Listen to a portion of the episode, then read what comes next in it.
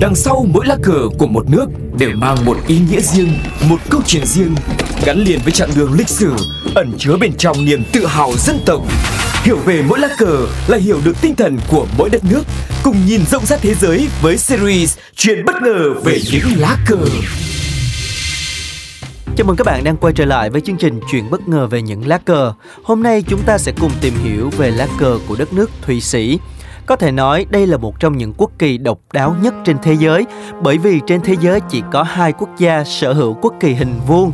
Một là quốc kỳ Thụy Sĩ, hai là quốc kỳ Vatican. Tuy nhiên trong một số sự kiện quốc tế như Thế vận hội, các đại diện của quốc gia này vẫn rước lá cờ hình chữ nhật như một tuyên bố về tình hữu nghị giữa Thụy Sĩ và các nước khác trên thế giới. Lý giải cho tỷ lệ lạ lùng này, chúng ta hãy cùng quay ngược vào năm 1815.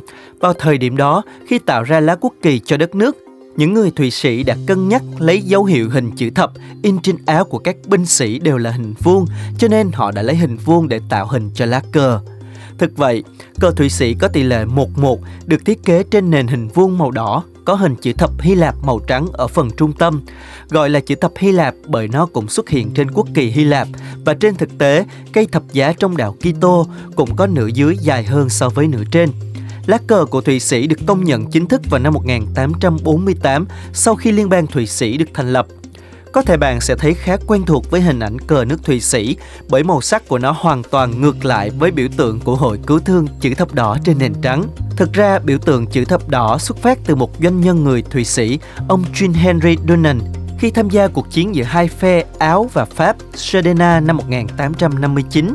Trận chiến ác liệt đến nỗi con số thương vong lên đến gần 40.000 người.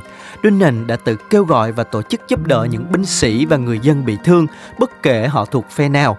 Về sau, ông xuất bản cuốn sách kể về trải nghiệm này của mình và đề xuất ý tưởng thành lập một tổ chức y tế trung lập trong chiến tranh.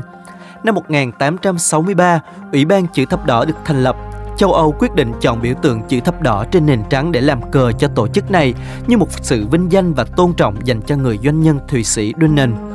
Thụy Sĩ xưa vốn nổi tiếng là một quốc gia trung lập trong thời Thế chiến. Thụy Sĩ nay được mệnh danh là quốc gia hạnh phúc nhất toàn cầu và điều đó được phản ánh hoàn toàn trên lá cờ dân tộc của họ. Chữ thập trắng trên nền quốc kỳ của Thụy Sĩ mang hàm ý về tình cảm anh em ruột thịt. Màu trắng cũng là màu sắc của hòa bình. Đặc điểm này gợi nhớ về lịch sử kiên quyết của Thụy Sĩ không chấp nhận thuộc bất cứ phe nào trong chiến tranh, cho dù lợi ích chính trị và kinh tế có thể lớn đến đâu và cũng chính sự yêu chuộng hòa bình đó đã khiến cho đất nước này luôn đảm bảo sự ổn định phát triển trong cả kinh tế lẫn đời sống người dân. Không có ghi chép cụ thể nào về ý nghĩa sắc đỏ trên màu nền của nước Thụy Sĩ, song rất nhiều người tin rằng nó tượng trưng cho những giọt máu của Chúa Giêsu đã nhỏ xuống khi bị hành hình trên cây thánh giá. Một số ý kiến khác lại cho rằng màu đỏ nói lên tinh thần xả thân vì cộng đồng trong niềm tin của người Thụy Sĩ.